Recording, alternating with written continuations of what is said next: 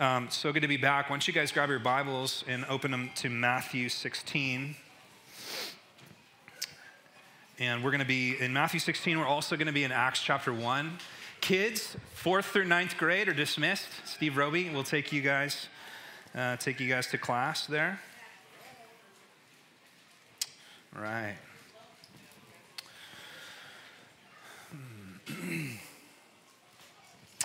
Well, man, it is such a blessing to be back. Um, I really missed you guys. I was watching the live stream, really sad that I wasn't with you guys. Um, but man, it's so incredible to see God speaking just through the two men that came to preach, Bob and Jeremy. Um, those are just two guys that are um, honestly mentors to me and mean a lot in my life. And so it was fun to be able to share those guys. Jeremy, as he mentioned, who preached last week, is one of the elders here. He's not on site, but he's one of the elders here at Philippi. And, um, and then Bob attends here, Bob and his wife. And uh, it was just cool to, to hear God speak through those guys. Uh, so, yeah, good to be back. We're going to talk this morning. We're going to delay starting the book of Hebrews for about a week. Um, we will be in the book of Hebrews for something like 10 months. Um, but I wanted to spend the morning with you just chatting a little bit about our trip and kind of what we saw there and rooting that in a couple of, of passages. Um, definitely had some major, I think, some major impressions, some, some major clarity that came from that trip, and I'm excited to share that uh, with you guys. But let's, let's pray first uh, before we dive in.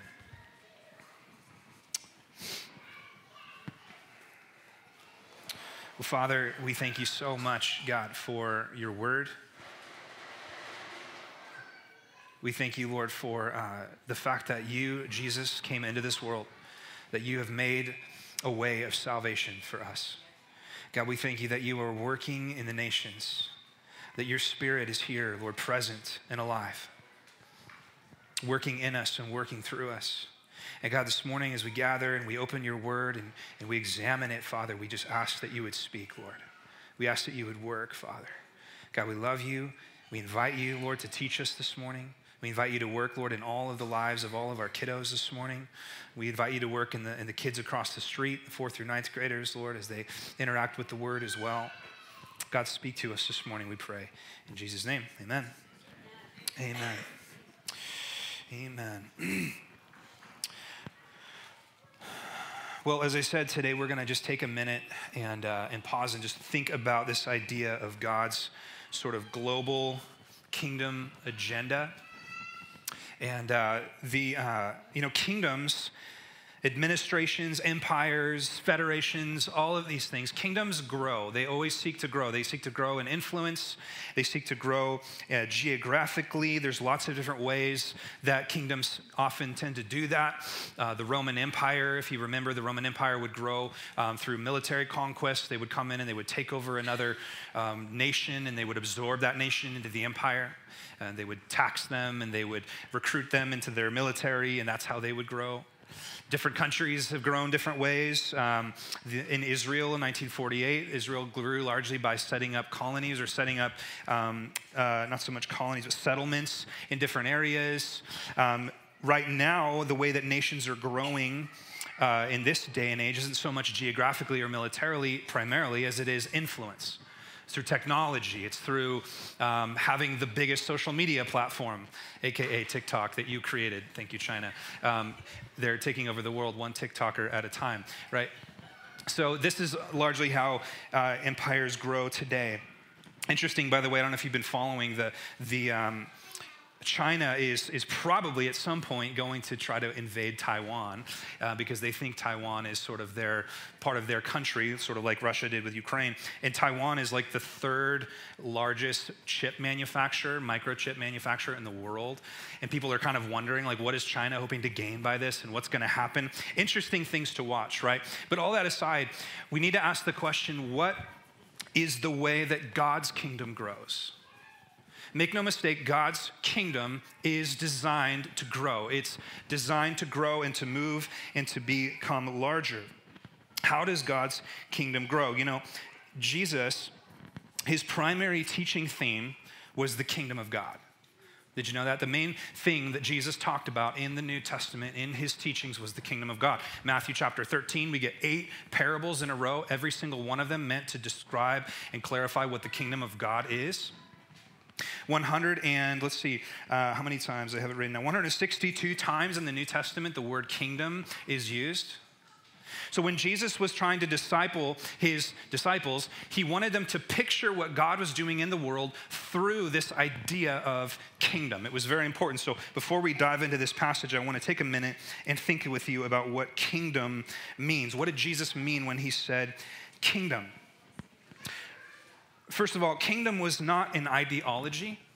It was not uh, uh, sort of an idea. When Jesus talked about kingdom, he wasn't talking about something like socialism or communism, like a, a theory or an idea that could sort of take over. When Jesus talked about the kingdom, he was talking about a, a reality. He was talking about something that already exists and even exists outside this world, that he said was going to come and going to break into this world. Kingdom does not just mean the church, but the church is part of the kingdom. God's kingdom is bigger than just the church. Let me put it this way God's kingdom is God's rule. Whenever God is ruling over something, that is his kingdom, wherever he is reigning. Probably the best way I've heard the kingdom explained is this way The kingdom of God is God's people in God's place, doing God's purpose. God's kingdom is God's people and God's place doing God's purposes. So think about the first kingdom expression that God made that is Adam. God made a people it's called humanity. He put the people in a place, the garden, and he gave them a purpose make babies and fill the earth, right? Cultivate the world. That was the cultural mandate, the purpose. So God, in a way, made a kingdom expression through Adam. But of course, it failed, it shattered, it broke the world open. Then God did it again. He did it through uh, another kingdom expression, and that was the kingdom of Israel. God chose a people, Abraham, and then he put those people in a place, the promised land, and then he gave them a purpose. And the purpose was to be the nation ruled by God and to be a light to the, to the Gentiles. Of course, they failed at this.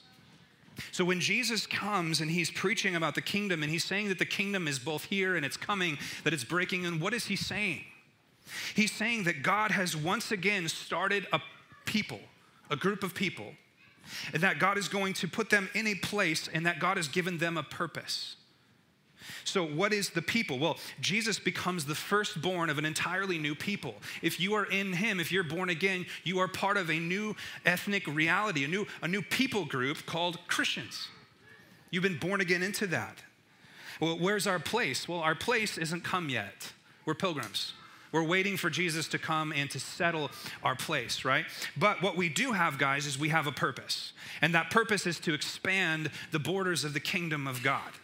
That's what Jesus commissioned us to do. One thing we know for sure about the kingdom is that it was designed to grow and to expand. Remember the, the parables Jesus gave to explain to us the kingdom? He said the kingdom is like leaven, meaning it's invisible and small at first but it doesn't stay that way. It grows and it, and it, and it, it ends up overtaking really the whole lump.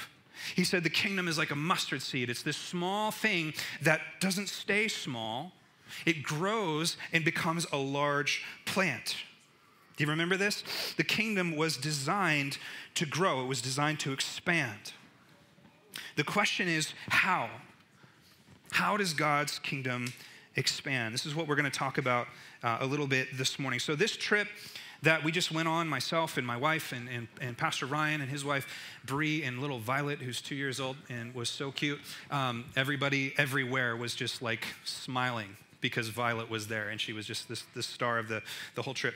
Anyways, uh, we, we, we spent 16 days primarily in Albania, and then we also went to Slovakia and we visited a few other countries as well, and we saw lots of different ministries. And when I got home, um, sorry, I'm really trying to tune out noise in the background. So I'm having a hard time. Um, when we got home, uh, I sat down San Francisco at four in the morning because I couldn't sleep anymore. And I said, Lord, could you help me just sort of summarize everything we've experienced, everything we saw, and, and get it synthesized down into a couple points so I can, can bring that home? And, and, and, I did. I felt like God had two things that we're clearly given that, that we need to think about this morning and that we need to think about moving forward as a church family. And that's the two things I want to talk about this morning. The first one we're going to find in Matthew chapter 16, verse 13. So why don't you meet me there? Matthew chapter 16, verse 13.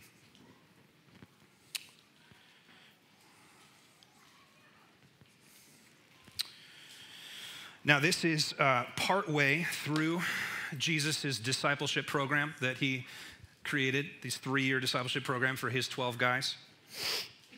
And Jesus is going to sort of bring a pop quiz with his disciples to see how much they're learning about him and about his kingdom and about what it means to be part of Jesus and his program. So, verse 13, it says, When Jesus came into the district of Caesarea Philippi, he asked his disciples, who do people say that the Son of Man is? Now, Caesarea Philippi is an interesting place. You can visit it when you go to Israel.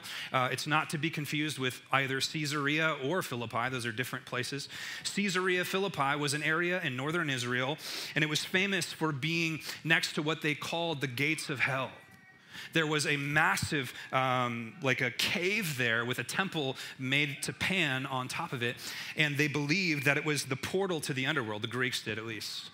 So they built this massive temple there. And this is the place where Jesus wants to have a conversation, a dialogue with his, uh, with his guys. So he asks them this question Hey, guys, what is everybody saying about me? He says. What's the word on the street? What, is, what does everyone think, or who does everyone think that I am? Is what Jesus is essentially asking his disciples to tell him. And that's always an easier question to ask, right? Hey, what's the word on the street about, about Jesus? So here's what they say. Verse 14, they said, Some say John the Baptist, others say Elijah, others Jeremiah or one of the prophets.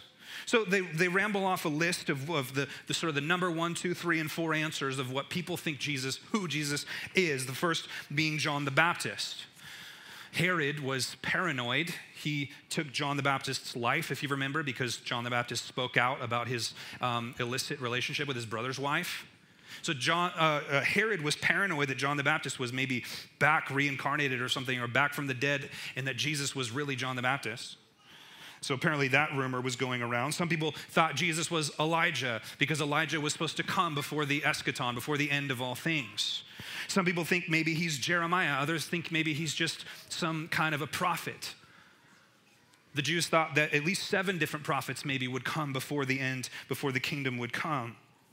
What's interesting is that nobody is thinking correctly about who Jesus is. Everybody has it wrong.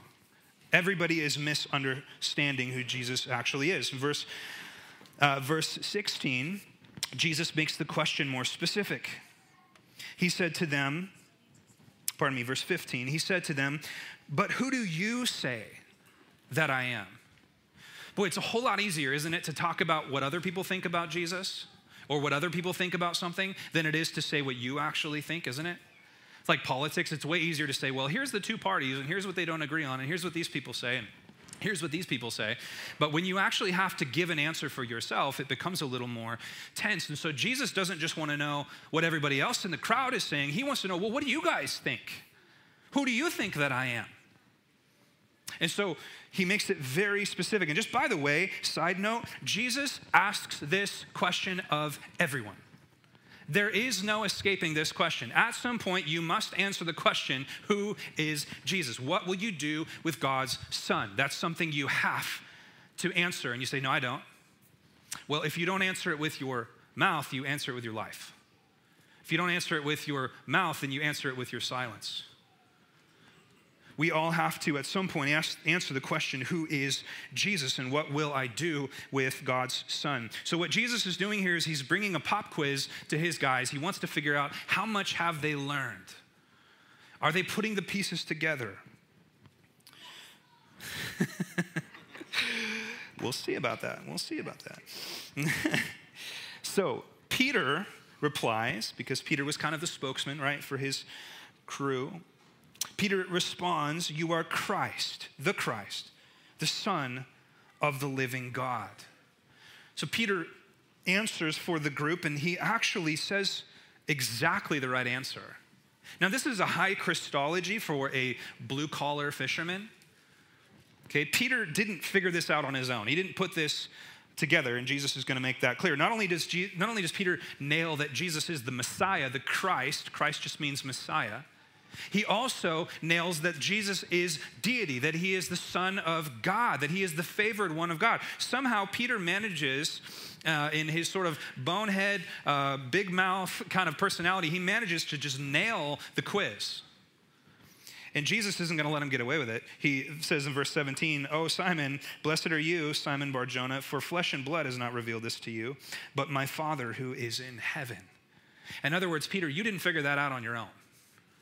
No offense, buddy, but you know, you're not the brightest tool you know, in the shed. Okay, you, it, that's not something you put together. Like Peter wasn't just sitting there reading the Old Testament and goes, Oh, I think I got it all figured out. The Spirit had been revealing this to Peter and then he spoke up and confesses this reality. Not only does Peter not put this together, he doesn't even have a category to understand what he just said. Like, he doesn't even have a clue what he means when he said that. You remember, these guys didn't have a Trinitarian theology yet. They didn't really understand that the Messiah was going to be the Son of God. So Peter doesn't even really get what he's saying, but it doesn't matter. He still says it. He confesses the truth here. And listen to what Jesus says. He says, I tell you, you are Peter, and on this rock I will build my church, and the gates of hell shall not prevail against it. This is an astounding statement on, part, on the part of Jesus towards Peter. Now, a lot of people debate about this verse. And one thing they debate about is what does Jesus mean when he says that Peter will be the rock? Our Catholic friends, they, they take this verse to mean that we need a pope, that we need to have someone that is in this, this um, role of being the bedrock, the foundation of the church. But they misunderstand the point of what Jesus is saying in the text. What is Jesus saying here? He's not saying that Peter will be the rock, God forbid. He's saying that the thing Peter just said is the rock. The confession that Peter just made, which is what? That Jesus is the Son of God, the Messiah. He is the promised one, the anointed one, the centerpiece of all of human history, the centerpiece of all of God's redemptive work. Peter confesses it, he speaks it, and Jesus says, Ah, I can build my church on that. Amen. That's speaking is what he's building his church. It's not a man, it's not a pope, it's not a mega church pastor, it's not a mega star, it's not anyone with big floating robes, okay? It's not the pope, it's the confession. Are you with me? Any hardcore Catholics in here, you're like, well, I'm leaving. Okay. Have fun with the Pope. Tell me how that goes for you. I'll take Jesus. Thank you. Um, he is the, you know, by the way, this is a side note. There's only one time in the Bible that the word lead pastor is used. You know who it's talking about? Jesus, the arch poemen, arca poemen. He is the lead shepherd of his church, not the Pope. Jesus is the leader of his church. And Jesus is saying, I'm going to build my church on the proclamation of the gospel, the apostles' doctrine. Notice what else Jesus says. He uses a word that we don't see often in his mouth, and that is the word church. You see it? He says, I'm going to build my, not kingdom, he says, I'm going to build my church. Ecclesia is the Greek word. Ecclesia is the word used by the early church to describe the gathering, the congregation of the saints, the set apart gathering of believers. Jesus is giving a future preview into what he's going to do. And he says, What I'm going to do is I'm going to take the thing you just said, Peter, and I'm going to use that as a foundation to build a people because that's what the kingdom of God is. It's God's people in God's place, doing God's purpose. Now, here's what I want you to see the church will not die. Do you see this, this sentence here? I will build my church, and the gates of hell shall not prevail against it. Now remember, where is Jesus having this conversation with his boys? In Caesarea Philippi. The backdrop is literally what the ancients believed to be the gates of hell. And you, Jesus is saying, probably pointing to it when he says this, he's saying, Death will not stop the church. Death couldn't stop the Messiah. He rose from the grave. Death will not stop the church. Nothing can stop the forward movement of Christianity as it accelerates around the globe and transforms people's lives. Jesus is saying this. He's saying he will use the spirit revealed confession of the gospel to form a people, and nothing can stop it. Nothing can stop it. Gets more cool here. Look at verse 19. Then Jesus says, I will give you, Peter, I will give you the keys of the kingdom of heaven. Can you imagine if Jesus told you that? I will give you the keys to the kingdom of heaven, and whatever you bind on earth shall be bound in heaven, and whatever you loose on earth shall be loosed in heaven. What Jesus is saying is he's saying that you are going, if you if you can hold on to this reality, Peter, you guys, is it dark back there? There's a light right next. You can turn that light on and you'll be able to see. Boom, lights. Can you tell we don't have things figured out at this church? Like, we're just working it out. Okay, yeah. Um, I'm like asking people to turn lights on everywhere. It's great. Okay. You guys were just really, it was really dark back. Anyone should fall asleep. Anyways. What Jesus is saying here is he's saying, as, as part of the church and as one who speaks the truth, you have the ability to affect and impact eternal realities. Isn't that incredible? Isn't that now? This isn't something specific to Peter. This is something specific to anyone who gets this confession right, who Jesus is. It means that what we do has eternal implications when we are doing gospel ministry, when we are speaking gospel truth. All of us. Then, verse 20, he strictly charged the disciples to tell no one that he was the Christ. Why? Because it was not time yet to give the euangelion, the good news of the kingdom of God. It wasn't quite time. Jesus is just previewing what's going to happen here. So here's the first thing that when I came home from this trip and I sat in San Francisco in the motel and I said, What were the big things that God showed us on this trip? Here's the first one Jesus is building his church in all the world, and nothing will stop it. It's the craziest thing to get on an airplane and fly halfway across the world, and you find Christians there praying and worshiping Jesus and reading this book in their language and discipling people and watching people be set free and, and seeing lives transformed just like we do here God said he was going to build his church. Jesus said, I'm going to build a church. I'm going to build a people. And what do you know? He did it. One of the most powerful moments in the trip for me was we, we had a little bit of a day to go play tourist in between. We, we said, let's, let's stop on our way and let's just take a day and go to Rome. So we took a day and we went to Rome and we were seeing these different sites. We got to see where Paul was in prison when he wrote Second Timothy. Um, we got to see this, lots of big churches and lots of architecture from the Roman Empire. Roman Empire was incredible. And Rome is a pretty important piece of history, right, in the world. So, but then we got to go see the Colosseum.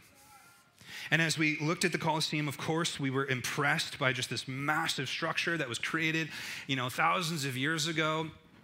And there's part of you that's sort of conflicted. Part of you wants to be impressed by the architecture and the Roman Empire. But then as a Christian, you also recognize that in this place, thousands and thousands of Christians were martyred, eaten alive by animals, and killed for the entertainment of the Roman mob. So, as you're in this place, you're kind of conflicted because you're thinking, man, like, this is crazy, but this is a place of death. How many Christians lost their life here? But as it was pointed out to me uh, before, it was astounding to see that even though the Colosseum itself was in ruins, in the middle of the Colosseum was something that was not in ruins. You know what it was? A cross. Christianity outlived the Roman Empire. Isn't that incredible? Do you see what Jesus is telling these guys here? He's saying, I will build my church. Nothing can stop it. Death will not stop it. Now, why am I bringing this up? I'm supposed to get up here after a mission trip and I'm supposed to say, guys, we got stuff to do. Let's go do it. I'll, I'll get there before I get there, I need to remind you that, yeah, there's stuff to do, but I need to remind you that Jesus is already doing stuff. And that Jesus is going to do stuff whether we get up out of our chairs and do things or not, because it's His show. He's building His church, and He's building it on the confession of the gospel by the power of the Spirit. And it's not a matter of what are we going to do, it's a matter of let's stop and just take a moment and reflect on what God has already done. He's already done so much. It was so crazy to, to come into this country, Albania, that was 30 years ago. It was behind the Iron Curtain. People weren't allowed, missionaries weren't allowed to go into there. It was a Soviet country. You go everywhere you go in the country, there's bunkers because they were literally expecting nuclear fallout, right? This country, up until, again, 30 years ago, the gospel was not allowed in there. Uh, Albania was the first state to declare atheism as its primary religion. Isn't that crazy? Isn't that crazy? But yet you, you, you land there, and what do you see? You see that, that, that nothing could stop the gospel from coming into that country. Do you think it was just a, a, a, political reality that burst open the doors of Albania, that broke the Soviet Union so that the gospel could march into some of these countries? Or do you think it was Jesus building his church? It was Jesus building his church. Nothing can stop the forward movement of the gospel.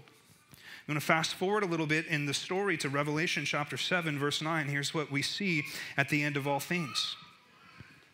After this, I looked, and behold, a great multitude that no one could number from every nation, from all tribes and peoples and languages, standing before the throne and before the Lamb, clothed in white robes with palm branches in their hands, and crying out with a loud voice Salvation belongs to our God who sits on the throne and to the Lamb.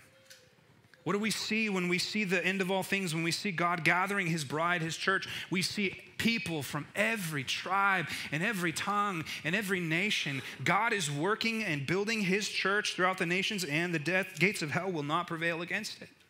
We can see the end of the story. Isn't that incredible?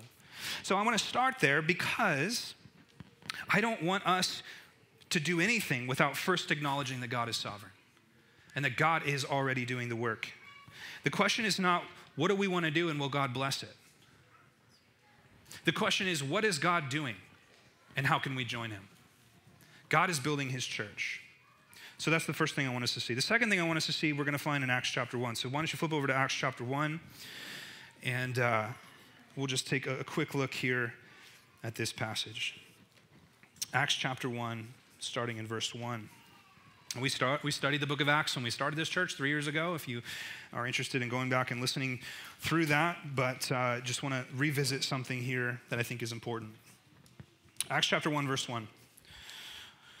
Dr. Luke starts his book this way. He says, In the first book, O Theophilus, I have dealt with all that Jesus began to do and to teach. So, if you remember, Acts is part two to Luke's two volume series on the works of Jesus Christ. The first is the Gospel of Luke, and of course, the second is the book of Acts.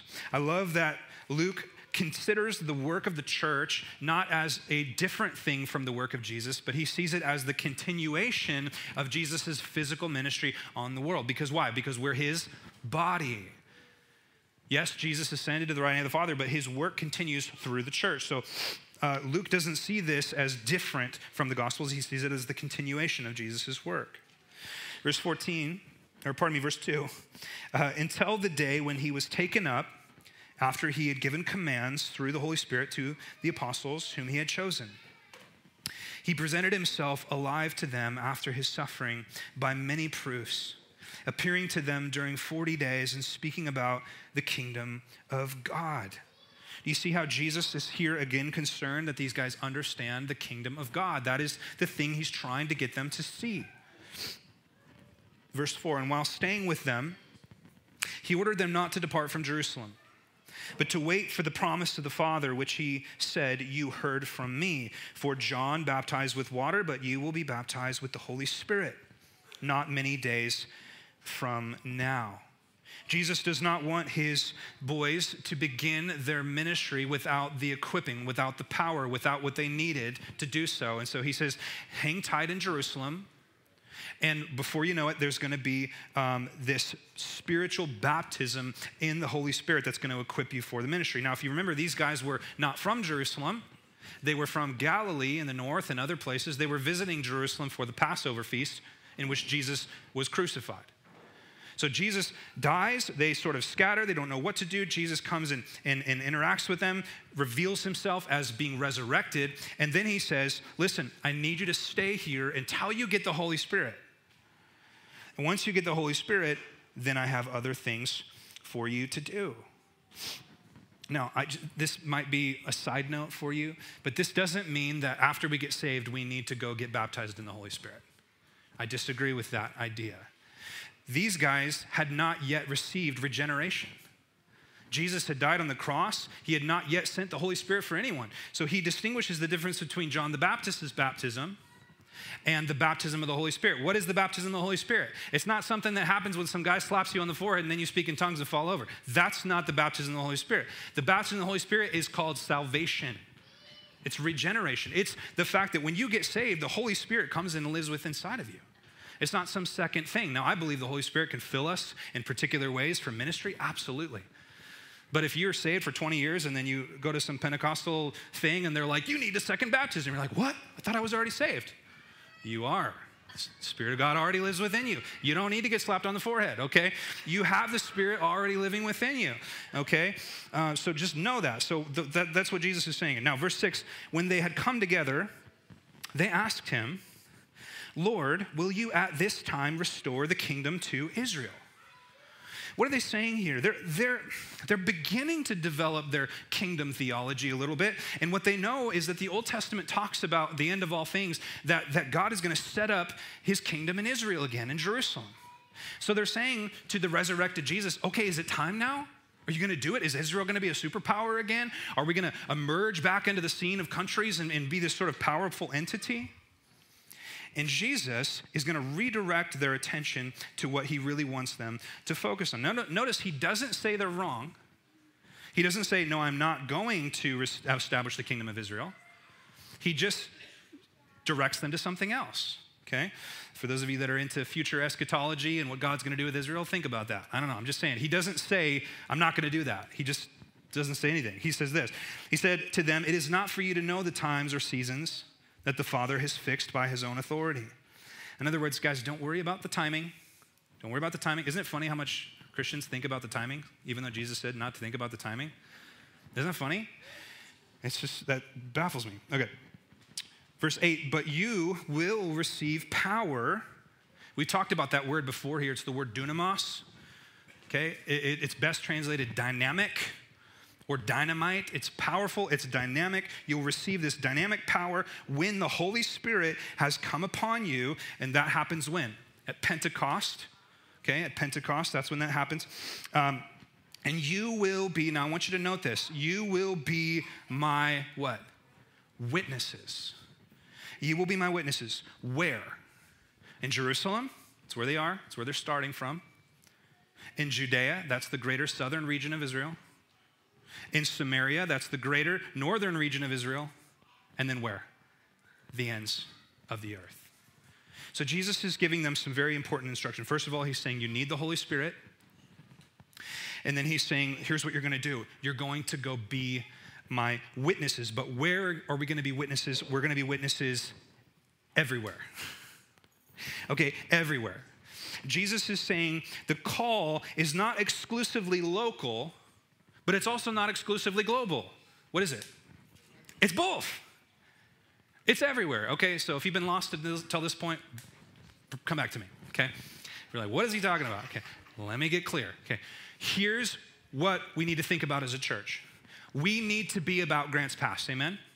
Our mission field is Grants Pass. This is where we work, where we drive, where we get gas, where we get our coffee from our broista or our chiquista every morning, right?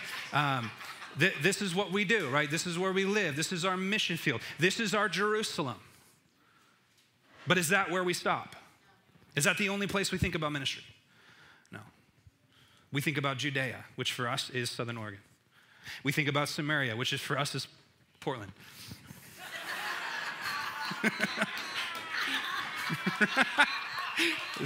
Samaritans, Portland. Okay, that's funny.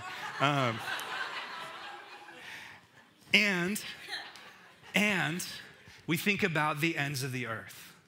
What does this mean for us? It means that if we are being honest about what Jesus told the church to do, we must, guys, we must, we must be a church that is focused on local and global mission work. Amen? The whole world. We have to, not one, not the other, it's both. We have to be a church that's focused on both Judea Jerusalem, Samaria, the ends of the earth. By the way, kind of funny, the Christians actually wouldn't have done this very well if it weren't for persecution. They all decided to stay together for the first matter of time. And then uh, this crazy thing happened where uh, Rome got tired of the Jews and he basically the diaspora, he scattered them all throughout the world, and, and they were forced by persecution to go into all the world and bring the gospel. Um, yes, Paul and missionaries were already doing that, but, but largely it would have just been a megachurch in Jerusalem still. It would have been like Joel Osteen sized church in Jerusalem. And we would all have to fly there. And, and you know, but praise God, we don't. Because the Holy Spirit actually is more interested in scattering us, right, than just getting us all in one place. So, our call is to the whole world. I love this quote by John Wesley. He said, I want the whole Christ for my Savior. I want the whole Bible for my book. I want the whole church for my fellowship. And listen, I want the whole world for my mission field. Isn't that cool? We serve a God that has a global agenda for the kingdom of God. We serve a God that has started a kingdom that is designed to expand like leaven, like a mustard seed. And we get to tune into that program. We get to be part of that program. Now, I want you to see a couple more things here. I want you to see that a believer, notice this, a believer is a witness, and a believer is filled with the Spirit. We have this false dichotomy in our head. We think, okay, I'm a Christian, and then a few years go by, like, oh, shoot, maybe I should figure out how to witness. Uh, are you a believer? You're a witness. You don't go witness. You don't learn to witness. You are a witness. You see, Jesus didn't say, go and witness. He said, Go be a witness. He said, You will be my witnesses. That means that we have witnessed the reality of the resurrected Lord. And we don't need to go get the Holy Spirit. He's not in Redding, He's not in Florida. The Holy Spirit is within the believer. You don't need to go get Him. If you're a believer, the Holy Spirit lives within you. If you're a believer, you are a witness. So, what's left to do? Go. Do. Walk. Here's the other thing I want you to see, and I can't say this passionately enough. The power is connected to the witness. Do you see that? The power is for the witness, not so we can get goosebumps in dark rooms with million dollar sound systems and good looking bands that play the same song for 50 hours. Not there's anything wrong with that. That's fine. I just want you to understand this. The power of the Spirit of God is not to give you goosebumps, it's to send you on mission to save the lost. Jesus didn't say, I'm sending the Spirit so you can feel good. He said, I'm sending the Spirit so you can go reach the lost. So, how do we get the Spirit of God to fill our church? How do we be a spirit filled church? I want to be a spirit filled church. I want to be a church where the Spirit of God, the dynamic, uh, powerful, dynamite Spirit of God is working. I'll tell you how. We get on board with the mission of Christ to save the world. That's how the Spirit of God will show up at this church, not by playing the same chorus for 30 minutes. And we can do that. That's fine. We can do that. Missions. Get on mission, and we'll see the Spirit of God work. Okay? Why am I so adamant about this? Because we are a consumer culture in the West in evangelicalism. We are. We see the Holy Spirit as being a tube that we need to squeeze. We see the Holy Spirit as being something there so that we can feel good on Sunday, so that we can get goosebumps and shivers up our spine. The Holy Spirit is the power of God to save, not something there for us to manipulate. Our call is to the world. It is to Judea, Samaria, the ends of the world. We are witnesses. We need to go be that. And I love verse 9. I'll just end the story here. When he had said these things, as they were looking on, he was lifted up, and a cloud took him out of their sight. Now, put, your, put yourself in these guys' shoes for a minute, okay? You thought Jesus was dead. It was devastating to you. Everything that you thought was going to happen didn't happen. Jesus was on a cross, he's in a grave, what are you gonna do? And then all of a sudden, this crazy thing happens Jesus rose from the dead. And you're like, hallelujah, he's back. Everything is going to be cool again. Jesus is here. He's going to set up his kingdom. He's going to rule and reign. The, the disciples are thinking, we're going to be part of his cabinet. Everything's good from this point forward. Yay. And then he takes you up on the hill and he floats away. You're like, seriously? You just got back. You've only been here 40 days. Like, where are you going? What, you, what where could you possibly have to go, Jesus? That's basically what happens here. That's my paraphrase. While they were gazing into heaven, as he went, behold, two men. Okay, I love this. So, Jesus already told them what to do. What did he tell them to do? Wait till the Spirit comes, Pentecost, then what? Go. Very simple. Wait, then go. Wait, then go. Wait, then go. Maybe Jesus, if he had like a whiteboard, he could have drawn it for them. Wait, and then go. Okay. So Jesus, he doesn't float on the cloud, by the way. The glory of God enveloped him and he, he disappeared. Um, and then Jesus has to send angels down because they're like this. And they don't know, they just, they're like staring. They're like, what, where did he, where did he go? Is he gonna, what, what, we'll just, we'll wait here, I guess. We'll get, we'll turn on Fox News, we'll get our freeze-dried meals, we'll figure out who the Antichrist is, and we'll just wait. Awesome. And so Jesus is like, oh, these guys, I, I told them to get to work, right? So he sends two angels, and he said, While they were gazing into heaven, as he went, behold, two men stood behind them in white robes and said, Men of Galilee, why are you standing looking into heaven? This Jesus who was taken up from you into heaven will come in the same way as you saw him go into heaven. In other words, the angels come up behind these guys when they're looking up and he goes, Go, go do it. Go, stop standing around waiting, trying to figure out when you're going to be raptured. Go to work. Go spread the gospel. Go join the mission. Go do what Jesus had already said to do. Listen, we're not called to sit around and wait. We're called to be busy. We're called to be busy. F.B. Meyer said the church, which is not a missionary church, will be a missing church when Jesus comes. Think about that. C.H. Spurgeon said, If there be any one point in which the Christian ought to keep its fervor at white hot heat, it is concerning missions. If there be anything about which we cannot tolerate lukewarmness, it is the matter of sending the gospel to a dying world. We must be about the business of the kingdom globally. Amen? We are being sent. So, my second point, the second thing that I came home just laser focused on, and I think us as a team, we just came home feeling like this is what we're supposed to do, is number two, our church is needed and is being called into global work. We spent a lot of time talking to a lot of different pastors. We visited 12 different, at least 12 different churches sat with many different leaders in Albania and other countries, and we were just listening and we were just asking questions and we were just trying to understand, you know, what is the link here between the Western Church, between Grants Pass, Oregon, and Philippi, and Illyricum movement in Albania? What is needed? What do you need from us? What's helpful? What's not helpful? And here's what every single leader said what we need is more people that want to stay and come and be invested long term.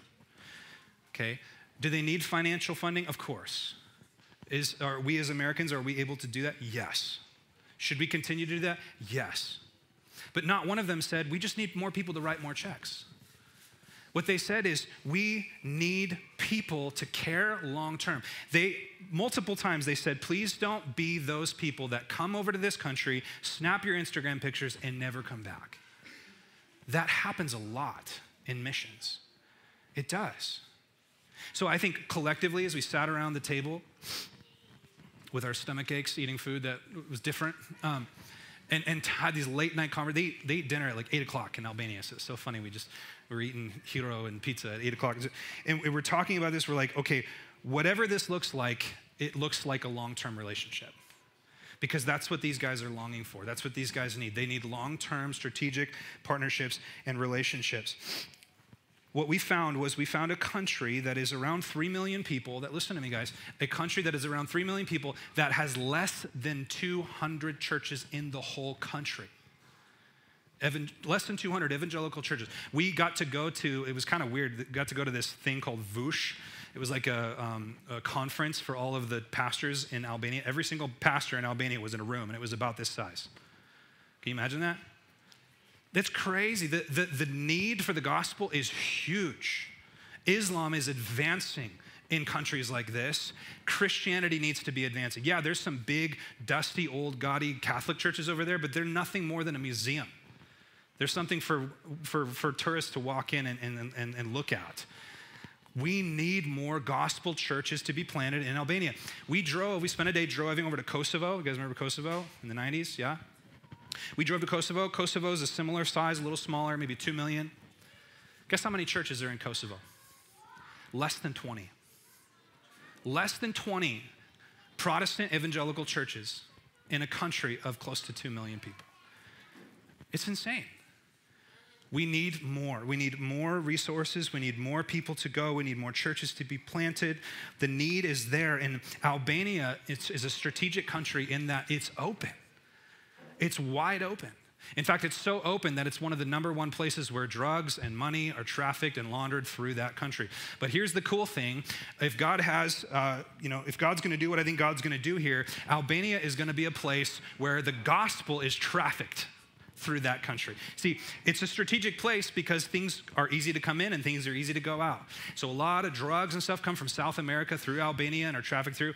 But the same, the, the, for the same reason, what Albania can do strategically is it can bring people from Muslim countries in, train them, and then send them out. So here's the exciting thing. Let me just get more specific, more narrow here. Uh, Illyricum movement in Albania, which we went to see who we're partnering with, they are starting something called the International Biblical Training Center, or IBTC. And it's not just an idea. They've already bought the land. They already have the money raised for the first piece of the building. They're already bringing people in right now from Africa.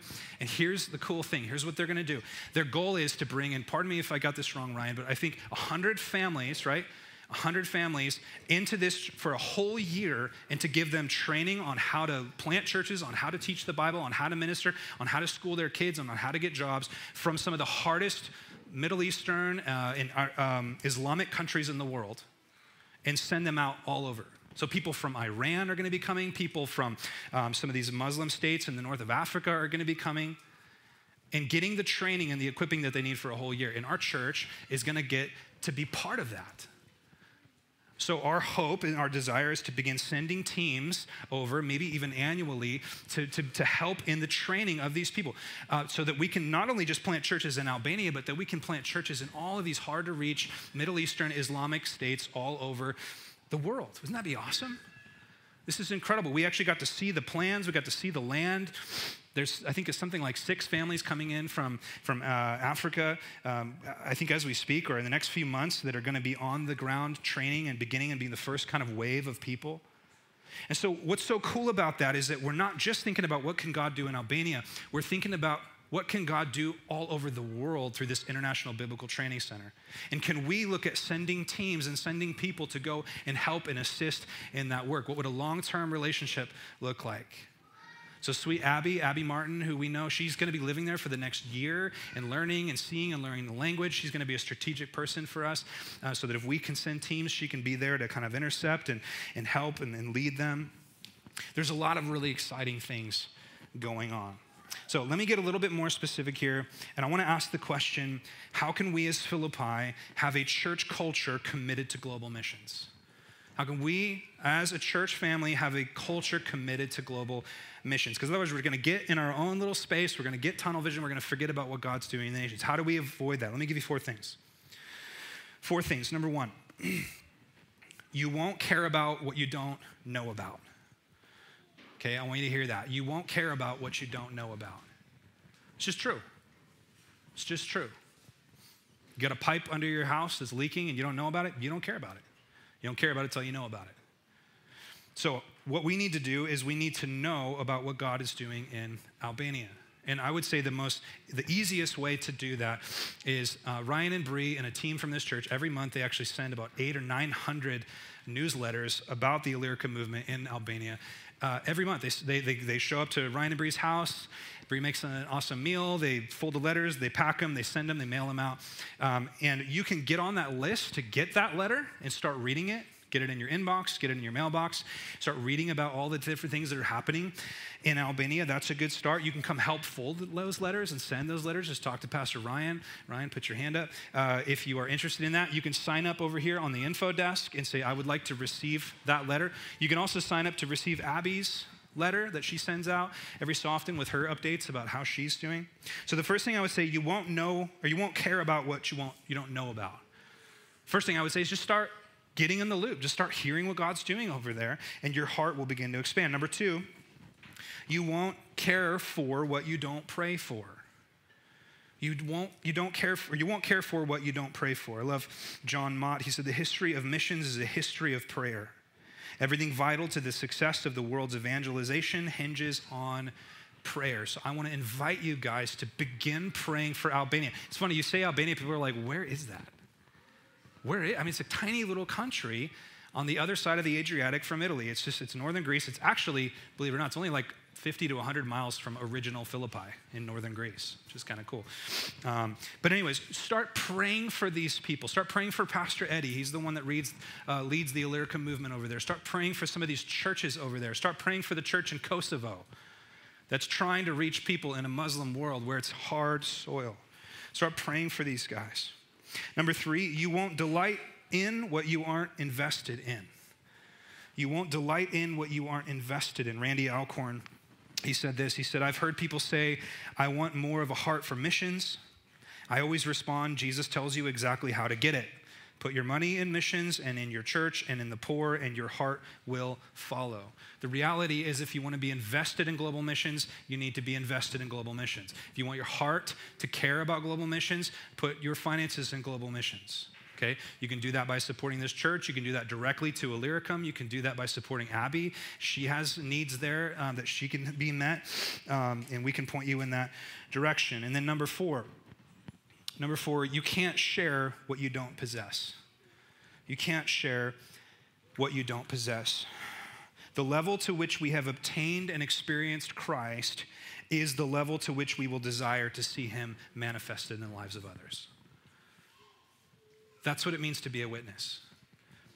To care about the nations is to first have experienced Christ for yourself. You say, Well, I just don't know how to share the gospel. I just, I'm not good at it. Are you good at sharing when you ate at a really good restaurant? Are you good at sharing the facts of your favorite football team or, or how you unlock the next level on whatever video game you're playing or, uh, or whatever it is? I mean, what, whatever it is that you've experienced and that you love and that you're passionate about, you talk about it. How do we become witnesses? We witness the risen Christ. And this is why John the apostle in 1 John 1 4, he, or 1 John 1 1, he said, That which is from the beginning, which we have heard, which we have seen with our eyes, which we looked upon and have touched with our hands, concerning the word of life, that is Jesus. The life was made manifest, and we have seen it, and testified to it, and proclaimed to you the eternal life which was in the Father, and was made manifest to us. That which we have seen and heard, we proclaim also to you, so that you too may have fellowship with us. And indeed, our fellowship is with the Father. Do you see what John is saying? He said, This isn't, this Jesus isn't just an idea. It's, he's a reality. We've handled him. Our hands have handled him. We've seen him. We've touched him. We've put our hands in his, the holes in his hands from his nails. John is saying, We are witnesses of Christ. So, how do we care more about God's global agenda? We get to know Christ better. We stoke our passions for Jesus. We fall more in love with Jesus. We spend more time with Jesus. And as we witness Him, we will care more that we bring Him to the nations. So, in conclusion, I just want to say God's kingdom program is expanding. Are we on board with it? And I have to say that some of the people in this church are some of the most generous, some of the most godly, some of the most mission minded people I've ever had the privilege of being part of. And I want to just encourage you to keep doing that. And I want to thank you guys for how much you do care about the gospel and how much you do care about the ministry of what God is doing in the world. I just want to encourage that. My purpose this morning is just to keep our eye on the ball and to remember that we need to be involved in God's global work in the ministry. And lastly, I'll say this I believe that God is calling people in this room and in this church to three things. I believe God is calling everyone in this church to care and to pray and to support, okay? Everyone in this room. Secondly, I believe God is calling some people in this room to begin thinking and praying about short term trips to Albania and maybe even other places to do missions. How many, how many of you in here have done a short term trip, a missions trip before? Okay, it's life changing. It's life changing. We want to be a church that's sending trips regularly and we want to see as many of you guys as possible. We're going, to try to make it as financially realistic as possible by sort of subsidizing and offsetting costs for plane tickets and things. We want to bring as many people as we can to begin to build relationships over there so that we are truly connected with these guys. So, so the second thing would be I think God is calling some people in this room to go temporarily. And the third thing is, and I really believe this, God is calling some people in this church into long term missions. One of the things we heard over and over again is people are saying, we need people to come stay here. We need people to come stay. We need couples and young gals and young men and older men and older gals. We need, we need people to come and to stay or to come and do what Abby's doing and staying for a year. We need long term people. And I believe in our midst, there are missionaries that are ready to be sent. And so I'm just going to encourage you to reflect on Acts chapter 1, to reflect on Matthew chapter 16, to realize that God is a God of the nations that He wants to send and He wants to send out of this church. Amen?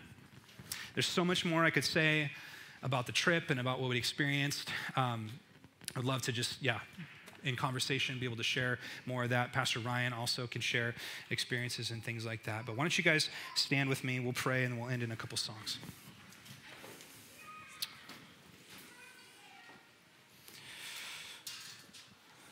Father in heaven, we thank you so much that you are building your church on the confession of the gospel by the power of the Spirit, and that we are part of that because we are grafted in, abiding in the vine.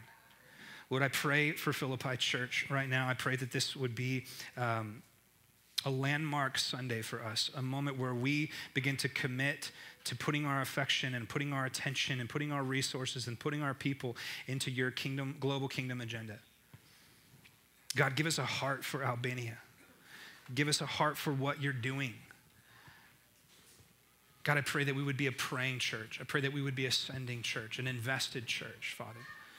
Lord, we love you so much. Thank you for inviting us to be part of what you're doing, Lord Jesus. In Jesus' name.